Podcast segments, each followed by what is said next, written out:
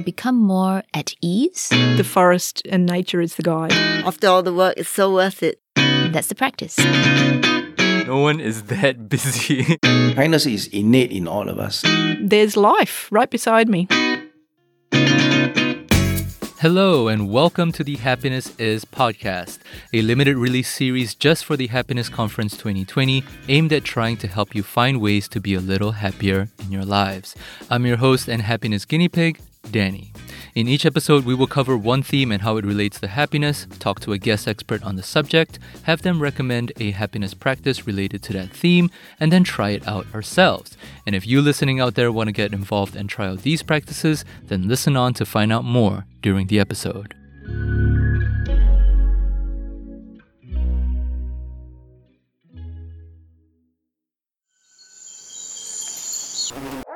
Days are hot. Okay, so in this episode, we will be covering the theme of nature and happiness. Personally, I really, really, really love nature the greenery, the wildlife, the fresh air, everything. You know, being from Singapore, you don't get that many opportunities to sort of embrace this. I mean, we have some nature reserves here and there, but they don't really compare to the expansive outdoors that you get in other countries such as the United States, Canada, or China. So I can't wait for what our expert has in store for us. And without further ado, let's get right into the expert interview. This episode, we are talking about the theme of nature and happiness, and I have with me today our expert on the subject, coming all the way from uh, James Cook University in Singapore, Dr. Denise Dillon. Denise, welcome to the show. Oh, thank you. nice to be here, Danny. Yeah, so to start off with, could you tell us a little bit more about who you are and what you do? Okay, so I'm an Australian, obviously. You can tell from my accent. but I've been in Singapore for about 11 years now at JCU. Uh, I'm a lecturer in psychology, so I, my specialisation is environmental psychology, which is a little known field, I guess. It's not as common as some of the mainstream ones like clinical practice. But for environmental psychology, we study interactions between humans and environments, which could be natural or built environments. Mm, mm, yeah. I was doing a little bit of research and I saw that your, your specialty is actually in this uh, field called biophilia. Mhm. Yeah, so could you just briefly explain what that is? Sure. E.O. Wilson Uh, really described it as an, an affiliation for life and lifelike processes. So he says, well, originally he proposed that it was a hardwired effect, so which means that genetic and innate in all humans. Mm-hmm. But he modified that over time because we realized that, well, you don't necessarily have biophilia, you can lose it. And so it's something that we can regain through practice. And so it's more a soft wiring. But essentially, it's our natural love for nature. All right. So, uh, as you've already mentioned, the sort of nature aspect of psychology is, is not very common uh, in the mainstream. So, what led you into this field? I guess because my own biophilia is strong. Everything that I do seems to come back to an environmental focus. My PhD was focused, uh, I started in cognitive psychology, but it went into the understanding of values in wet tropics World Heritage context. So I looked at the way people used language in text. I looked at the way people understood values from asking them. Yeah. And I even did a lexical decision task to see how people would just implicitly respond to nature related words. And as you'd expect in psychology, it always is, nothing definitive. Mm-hmm. Uh, but I came up with a concept map of all of the different ways that we can understand values relating to the environment. Hmm. Fascinating. Mm-hmm. And then you said that uh, this all stems from uh, your own biophilia. And where would you say that that comes from? Is it like from your own uh, childhood or? Yeah, I think childhood experience is really important, which is my fortune that I grew up in a rural area and I spent a lot of my childhood sitting up in trees with my siblings. We were picking fruits. We had a whole neighbourhood uh, ranging from an HDB estate here would probably be the size of my neighborhood with different backyards. So it was mostly, and all the kids in the neighborhood would run together. And uh, whenever things were in fruit, we'd be up the trees picking guavas and mandarins and grapefruits and oranges and all sorts of things. And when we weren't sitting up trees, we were sitting under the hedges playing with all the different leaves. So I spent a lot of time immersed in nature. Yeah. All right. And so um, you are also a certified forest therapy guide here in Singapore, one of the actually pioneering uh, people to, to, to do this in Singapore. Mm-hmm. So could you briefly explain what that is and how you got into it? Mm. So, forest therapy comes from the Japanese practice of Shinrin Yoku, which is literally forest air breathing, forest air bathing. And so, in Japan, they noticed in the 80s that people were getting very stressed in urban environments, Mhm. and they suspected it was due to the lack of nature immersion. And so, doctors started prescribing for people to just go and sit in a forest. And they noticed that it did have a great effect, and they started then testing the qualities of those particular forests. And I don't know if you've been to Japan, but they have some wonderful you know, forests, not like in Singapore. Yeah. So in America, one of the guys there decided that he would make his own variation of this and he put together a practice, a standard sequence where we take people from the everyday Mhm. into what we call a liminal space. So you take people away from the everyday and you get them connected to nature in this liminal space where they're allowing themselves to be different from Mm. what they do in everyday practice. And then you take them out of that space over a three hour period typically. Hmm. And so it isn't a walk where you're pointing out features of nature and saying what nature is and describing trees. You're really opening it up to a series of invitations so that participants themselves can interpret their own nature immersion experience. Hmm. And so it's just a sequence of guided invitations and then bringing people back and you're actually holding the space for them. They don't have to look at watches to see how long has immersed. Some people report, you know, if you if you say we'll do this for 20 minutes, they come back and go that wasn't 20 minutes, no way. you know, it felt felt much shorter. So it's almost as though you're leaving time behind as well. So there is that essence of, of the liminality. You're taking them out of their everyday and just allowing them to really engage and be in the moment in nature. Right, right. And and so I'm I'm just curious, right? In um, Singapore, you know, we are known for being very worrisome people, very practical people. We're always worrying about what steps to take and stuff. So I'm wondering if during the course of your guides, have you met anyone who was unwilling to get into that liminal space or is just constantly thinking like, oh, how long is this going to take? Or, oh, you know, I have to be somewhere after this, that kind of thing. Not so much that. I have had a couple of youngsters. Uh, when I say youngsters, maybe 10, 11 years old and one 15. So they were brothers, Mm. came with their mum. And they just had enough after the first 10 minutes and had to leave. It wasn't for them. So they're the only ones. The ones who engage and come on the walks typically do allow themselves to try and do the sharing. So I haven't had anyone really not engaging, no. Mm. That's good. Mm. Yeah. And so could you just briefly take us through uh, what it is that you actually do on this forest, uh, guided forest therapy? Yeah. Guided Yeah, yeah. forest therapy, yeah. They're called walks. And so Yeah. the, the purpose, as I said, it's not pointing out what nature is or is not. What we say is the therapist opens the doors, the forest and nature is the guide. It's a very slow walk as well. So it's not hmm. a hike, that's for sure. So over a three hour period, we may not even travel as much as a kilometre. Sometimes Oh, there's wow. sitting, sitting and just maybe having a conversation with a tree or any any being that you come across on the way. And so these are things that a lot of the time we don't allow ourselves to do. We're always moving through space Yeah. and having somewhere to get to. And that's where I say for this one, we're holding the space for the people and we're allowing them. You go off and connect with nature in ways that you wouldn't typically do.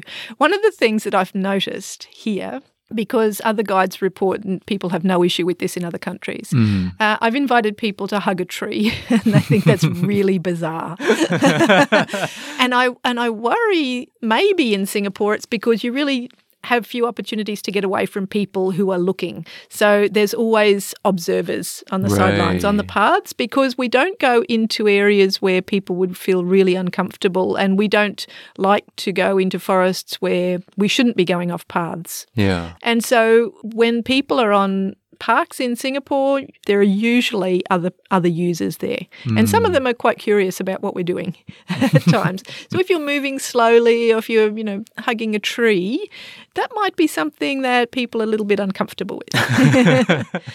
Uh, and others uh, embrace it. They're quite okay with it. It, it varies. Yeah. And so, um, uh, you you of course are uh, involved with the academic side of this as well. You've done some research into this, so I'm just curious. Uh, speaking of the psychological uh, insights, right? What is the sort of link between biophilia and and what does that do for your psychology? Yeah. So, the practice of immersing in nature has been shown to have health benefits. So, even indoors, there's a really landmark study by Ulrich who studied post surgical patients in a hospital, hmm. and this was archival data. And he found that those who had a window view of nature had better post operative recovery than those who had a window view of a brick wall. Hmm. So, the, a neighbouring building, for Right. instance.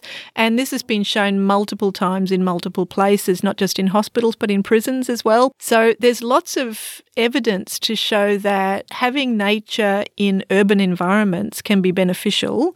And so, my research has been a lot on the inclusion of biophilic built components in nat- in uh, sorry urban environments and the effects that that has on people.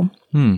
Okay, and so uh, before we move on to talking about the happiness practice, I just want to know, in your own experience, how has your happiness practice benefited you or affected your life? So, since I've done the forest therapy guiding, I have adjusted my practice in ways that I notice nature a little more than I used to. I have to say, I've always had that. So, hmm. I think I've been very fortunate in that. I can spend hours in my home, for instance. I've got a, a wonderful angsana tree outside. I spend time just watching the squirrel do its morning ritual of um, investigating all of the branches. and I have to say, I hadn't even noticed this. My sister came to stay with me once, and she must also have a strong nature affiliation because Right.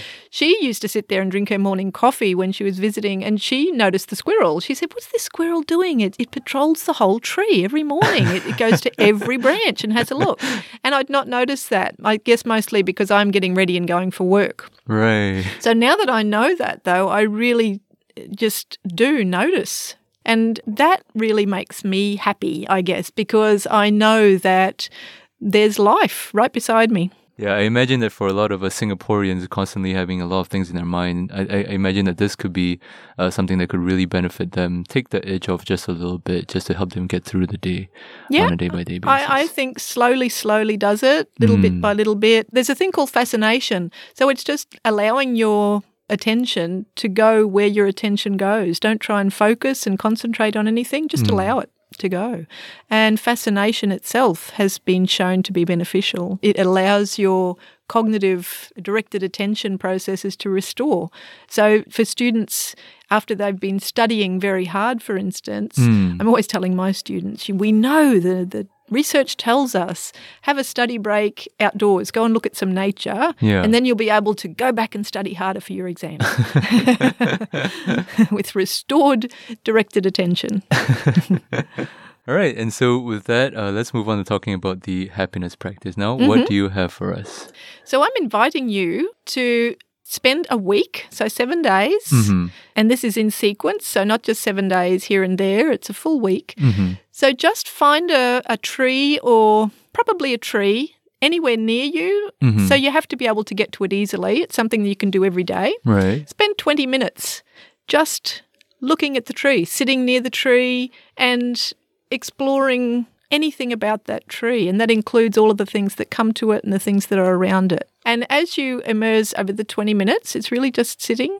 So you don't even have to look at the tree Yeah. part of it can be what's it feel like to be here in this space? And it can be different times of day. So it might feel very different in the morning as compared to noon or evening, for instance. Right. But just try and allow 20 minutes. So set a timer. Don't think about the time. Don't keep looking at your watch. Have a timer that you can set and just allow yourself to be there. If you want to stay longer than 20 minutes, that's fine.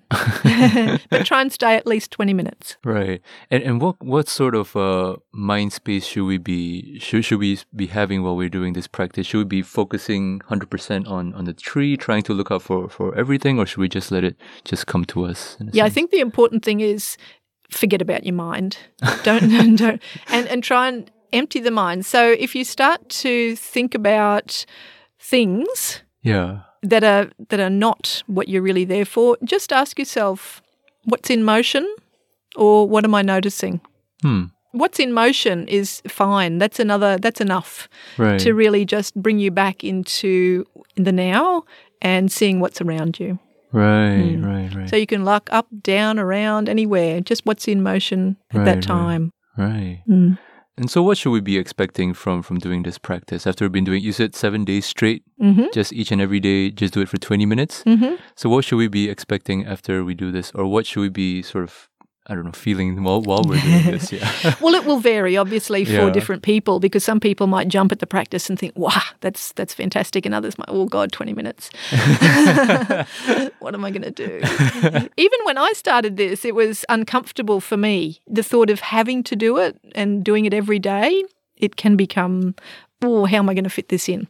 So I think the most important thing is try and get out of that and really just allow yourself. It's 20 minutes. Right, How right, bad right. can it be? Yeah.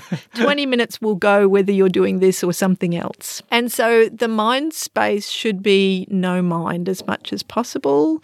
And what you're expecting to get out of it, if you analogize it to how do you get to know a person, Hmm. you can't really get to know a person without spending time with that Mm. person.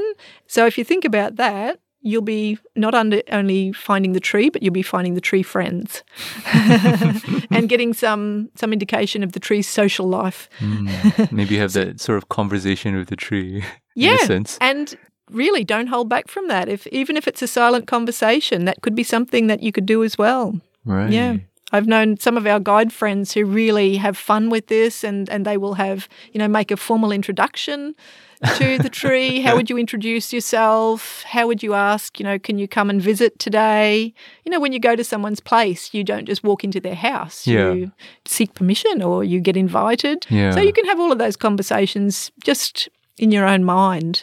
But really, the essence of it is just spend time and really notice. What are you noticing? What's in motion? Yeah. That's enough. All right. And so uh, to sort of wrap things up, I want to I want to just go through the the steps again of the practice. So it's seven days. You do this every single day. Find a tree that is uh, close to where you live or that you can gain access to easily, and then just spend twenty minutes every single day just being there, present with the tree, and of course, just empty your mind as much as you possibly can. Yeah. yeah. Yeah. Yeah. And try to engage with the with the tree in that Mm. sense.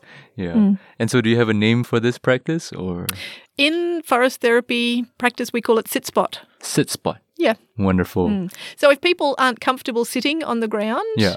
eh, you can do a slow walk spot as well. It doesn't have to be sitting. It can be Ah. just slowly ambling around. So if it's a big enough tree, you can spend 20 minutes just wandering you know, around the tree.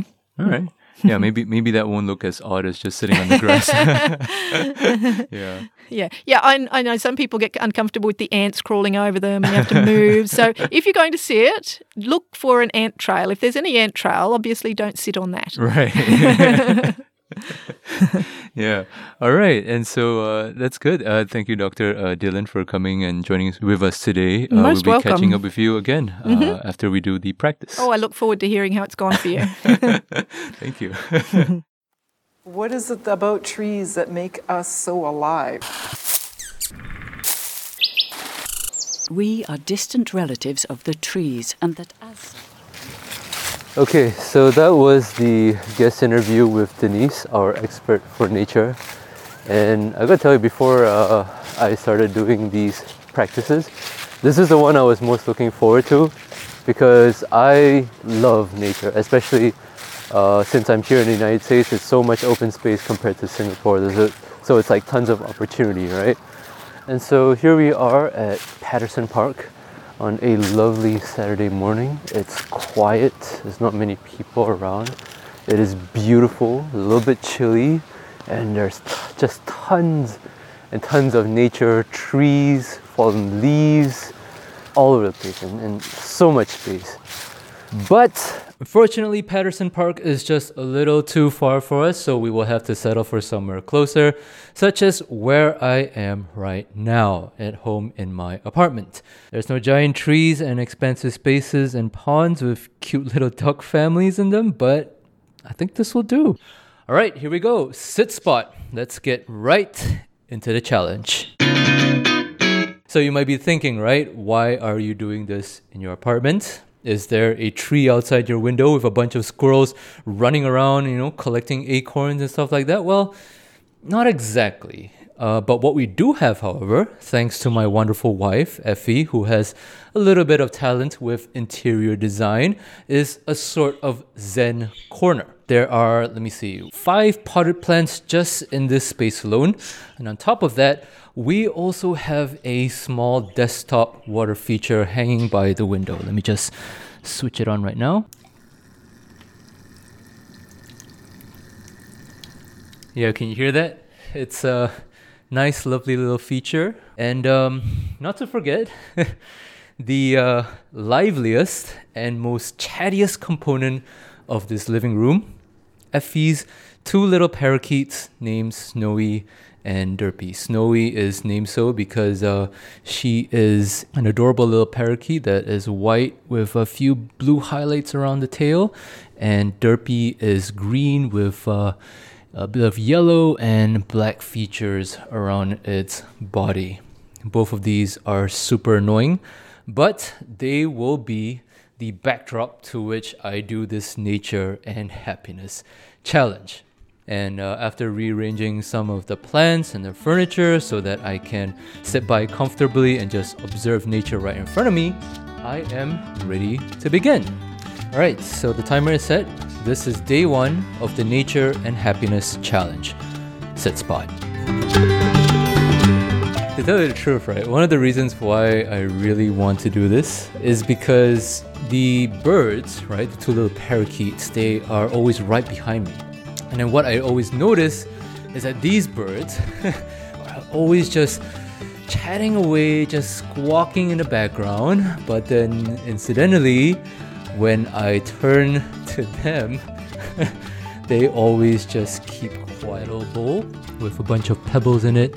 And I imagine that's where the water is recycled and pumped up to the top again.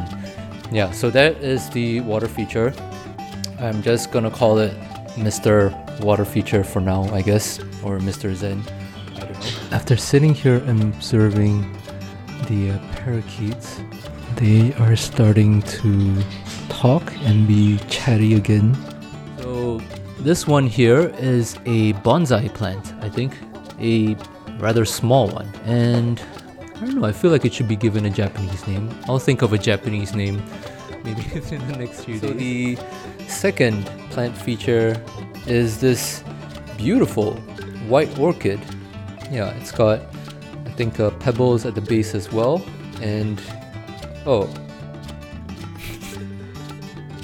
I think this might be fake actually.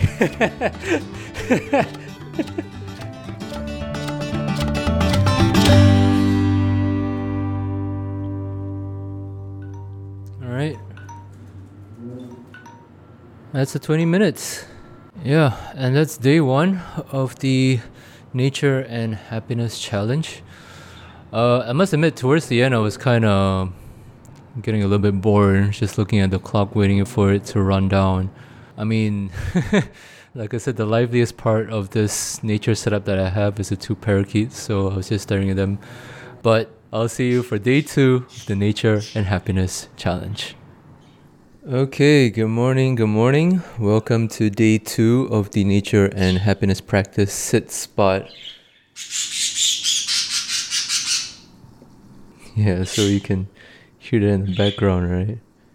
This is what I have to deal with on a daily basis. yeah, but uh, now I get to just observe them. So it's just a nice change of pace. Yeah, so I'm not like a plant expert or anything, so I don't really know what these are. These, this one here looks more like a palm tree, sort of. It's kind of got like the the leaves, sort of like the the head of a of a of a pineapple. Yeah, and then the last one that we have is at the end of the kitchen. Oh, it's not really a plant. It's just a bunch of stalks of looks like fern. Alright, so that's the timer, and that's it for day two. See you for day three. Welcome to day three of the nature and happiness practice. Um, I gotta be honest, it's a little bit difficult to try and squeeze 20 minutes out of your day to just sit down and look at two parakeets squawking away, but I am trying nonetheless. The plants, I don't think looking at the plants have done me anything, but certainly um, looking at the birds, trying to interact with them, I think it's helped me build a sort of relationship with them. Yeah, you can hear them chirping away in the background. They're right beside each other. I'm just wondering what kind of conversation they're having. Probably like, why is this guy staring at us again? or something, right? Alright, so that's it for day three. I'll see you again for day four of Birdwatch, aka Sit Spot. Okay, and welcome to day four of the nature and happiness practice Sit Spot. Uh, as you can already notice, we are experiencing a change in the environment because uh, our apartment is making way for a new member. We are adopting a cat, so we had to move a bunch of the furniture around, the birds around. So I don't have my little zen corner in the living room anymore, which makes it a little annoying because now I have to go outside, actually go outside and find a tree. Anyway, I found this tree, uh, which is pretty close to our apartment, about a 10 minute walk away. Uh, most of the trees are leafless, they are quite bare, but this one still has about half of its leaves and it's a beautiful shade of red. This is where I'm going to be doing my sit spot practice for today. So, yeah, let me just get the timer and there we go 20 minutes, day number four.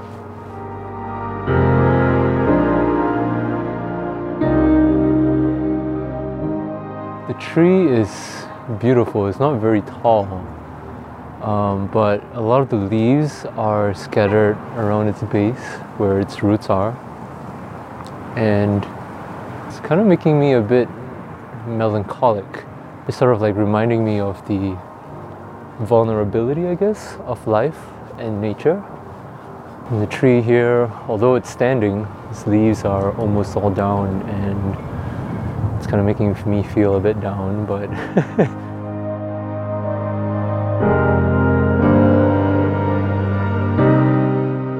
Denise did mention that you know to fully engage with this practice, what could be helpful was to try and have a conversation with nature. Uh, of course, I can't speak directly uh, with the tree, but I like to imagine what this tree would have been like at a different time of the year. Maybe it's summer or spring and all the leaves are back and fully in bloom.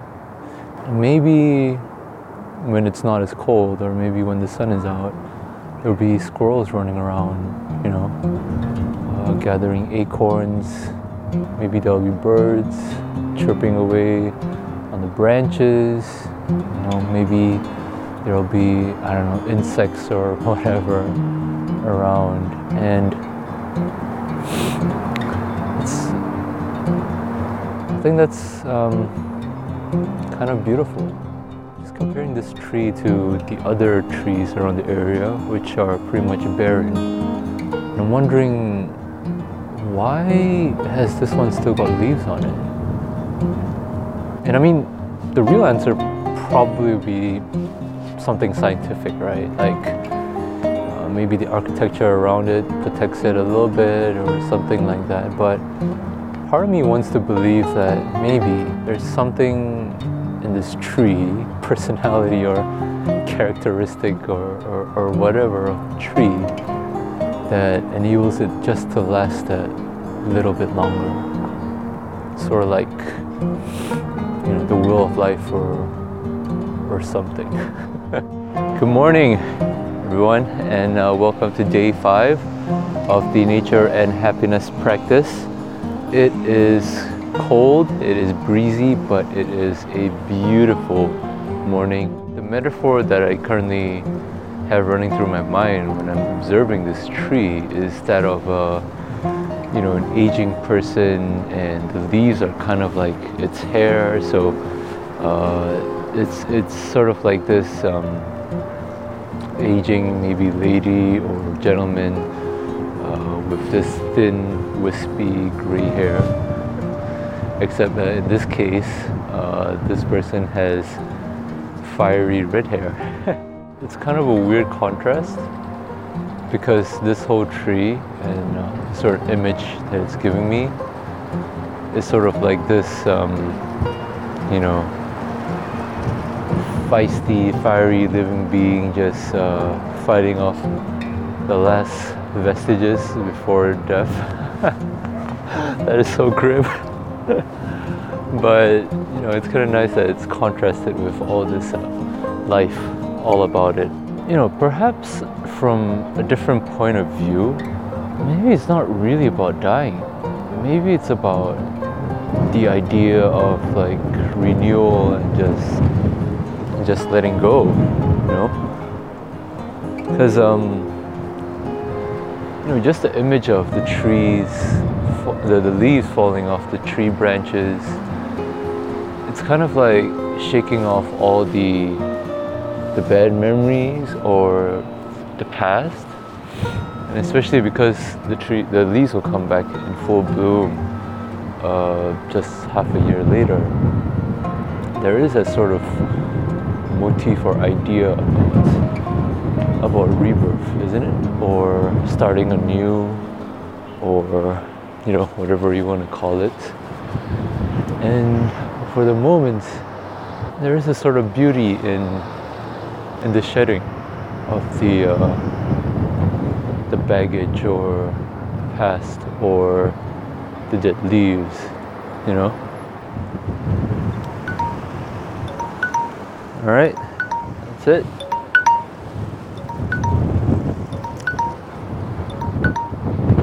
That's it for day five. I'll see you on day six. We are coming towards the end of this practice now. Last two days. Let's go. Okay, so we are back here for day six. It is uh, not as windy, not too cold, but I just gotta say the tree does look a little more bare though. Uh, like I said in the previous day, I think by the end of this practice tomorrow, there's a good chance that all the leaves might be gone. Right now, it's looking like about 92 to 95% bare. On the way here, I was listening to this um, podcast episode the guest was talking about this term in Japanese called mono no aware, and it sort of describes the idea of the beauty of uh, the ephemeral or the uh, sort of the beauty of impermanence. So in Japan, they use this to describe the sakura bloom, I believe. I kind of feel like the tree that I'm looking right now, it's a little bit of that.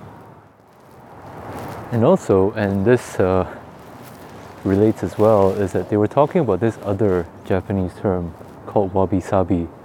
Generally, the idea is a sort of appreciation towards aging, and as things get older, you sort of uh, gain reverence or respect for it.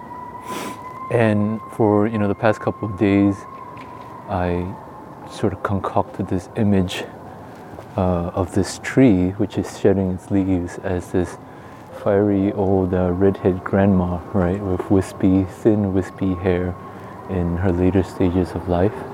And I guess it's fitting to capture this moment as well. in Singapore, right, we have so much nature around us, but it is so easy to just get caught up in your daily activities, uh, your digital lives, to not even pay attention and just take nature for granted.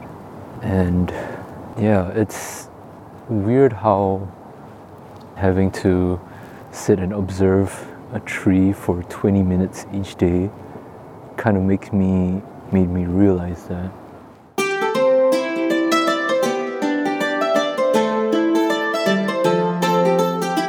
Okay. This is the final day of the nature and happiness practice sit spot i am walking up to the tree right now it is very windy and it's been windy last night as well so i'm kind of nervous and I'm just coming up to the tree now. Yeah, it looks like about 97, 98% bare. Man, most of it is just gone. I guess on this last day, maybe it'd be kind of fitting to give it a proper name. Is Ruby a little bit too cheesy, corny? I don't know. I'm gonna call it Ruby.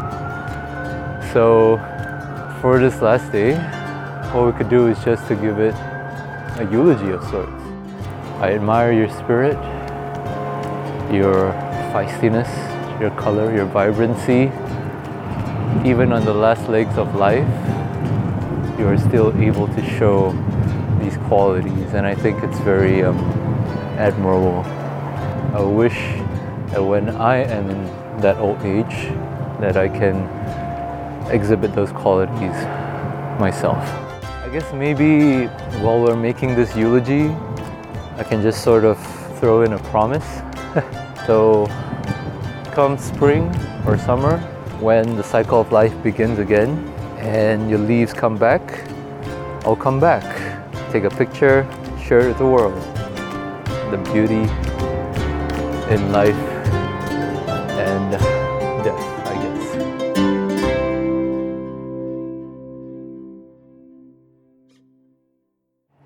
Four, three, two, one. All right.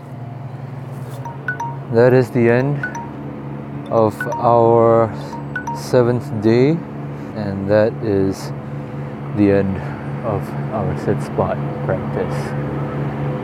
Goodbye, Ruby. I will see you again in the summer. All right. So, um, thanks again for taking the call, Denise. So, just to give you a sort of rundown of uh, how I went through the sit spot practice. So, initially, because right now it's uh, close to winter, winter, and it's uh, kind of cold outside. I just thought, okay, maybe if I set up a little sort of Zen corner in my apartment, apartment, maybe we could pull that off. And because my, my wife, she has uh, a bunch of plants in the, in the house. We have this water feature and she even has uh, two pet birds. So I thought that, that could sort of make up for the, the nature aspect of it. And so, so that's what I did for the first three days of the practice, which is I set up this Zen corner. Then every day I just spend uh, 20 minutes, you know, in the middle of the day, just like taking a break from my work, staring at the, at the plants and then, uh, talking, trying to talk to the birds, I guess. Well done. That's really innovative, though, bringing nature into you. Yeah. Yeah. But it was, uh, for, for the first three days at least, it was, it was pretty interesting. So most of the time I was just staring at the, the birds. They're the liveliest thing in, in, in, in, in my periphery.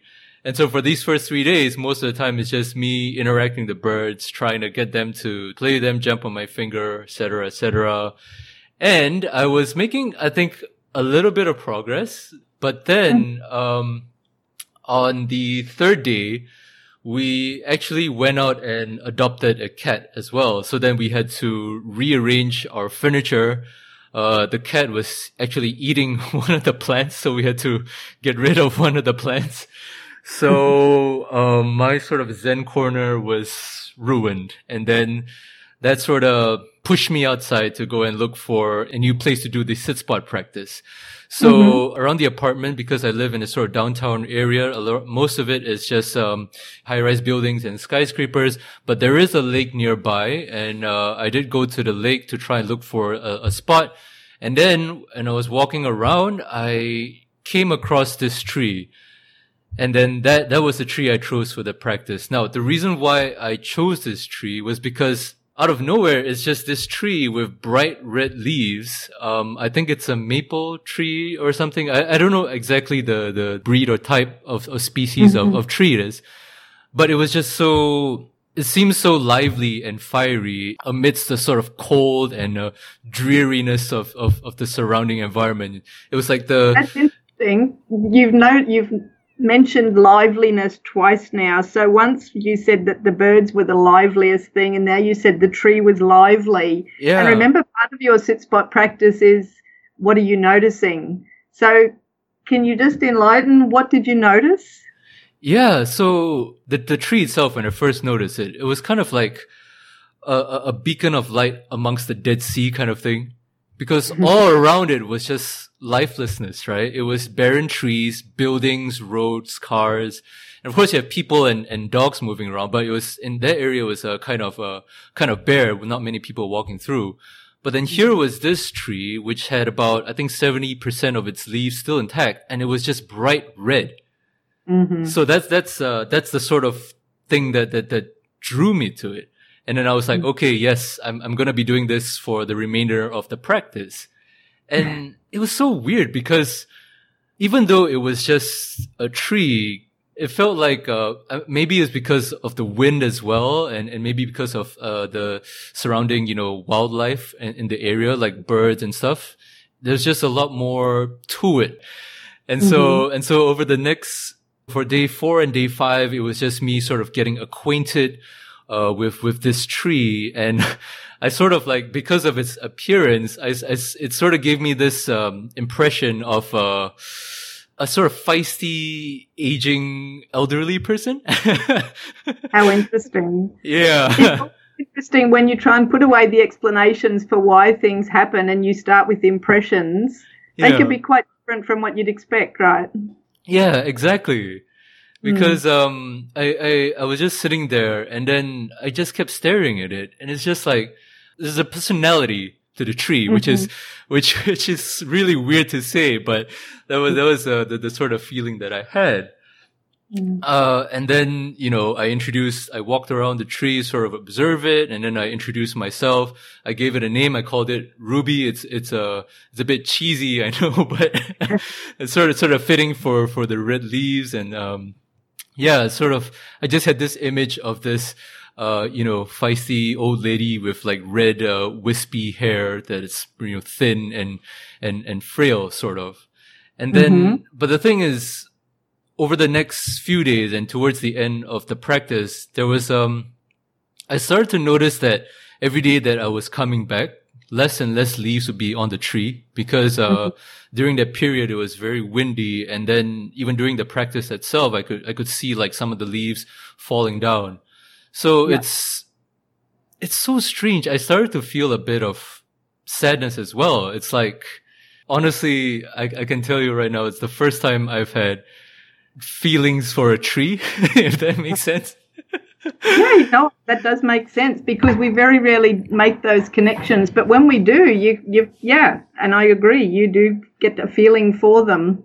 Yeah, yeah, and it's like it's like it's like even though I know that come next spring or summer, the leaves will be out and it will be in full bloom again. Um, but but right now it's just like I'm witnessing the the end of its life, or or perhaps the end of this cycle, and there's a sort of sadness to it, but at the same time a sort of beauty uh, to it as well. It's a wonderful opportunity though, because like you say, you're in a different country. Here in the tropics, we don't get those very vivid seasonal changes and we don't notice so much. You have to be, I guess, have an eye for the subtleness of that happening here. Whereas you had the opportunity to see this really in from full bloom, as you say, and then Ruby wilting away and losing her leaves, Yeah. ready for the next season. Yeah, yeah. It's uh it, it, was quite an experience. Honestly, when I started this, I did not expect this at all.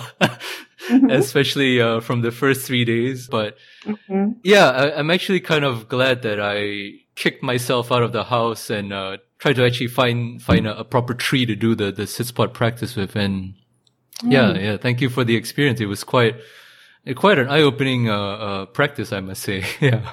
I wonder if your connection with Ruby will continue now.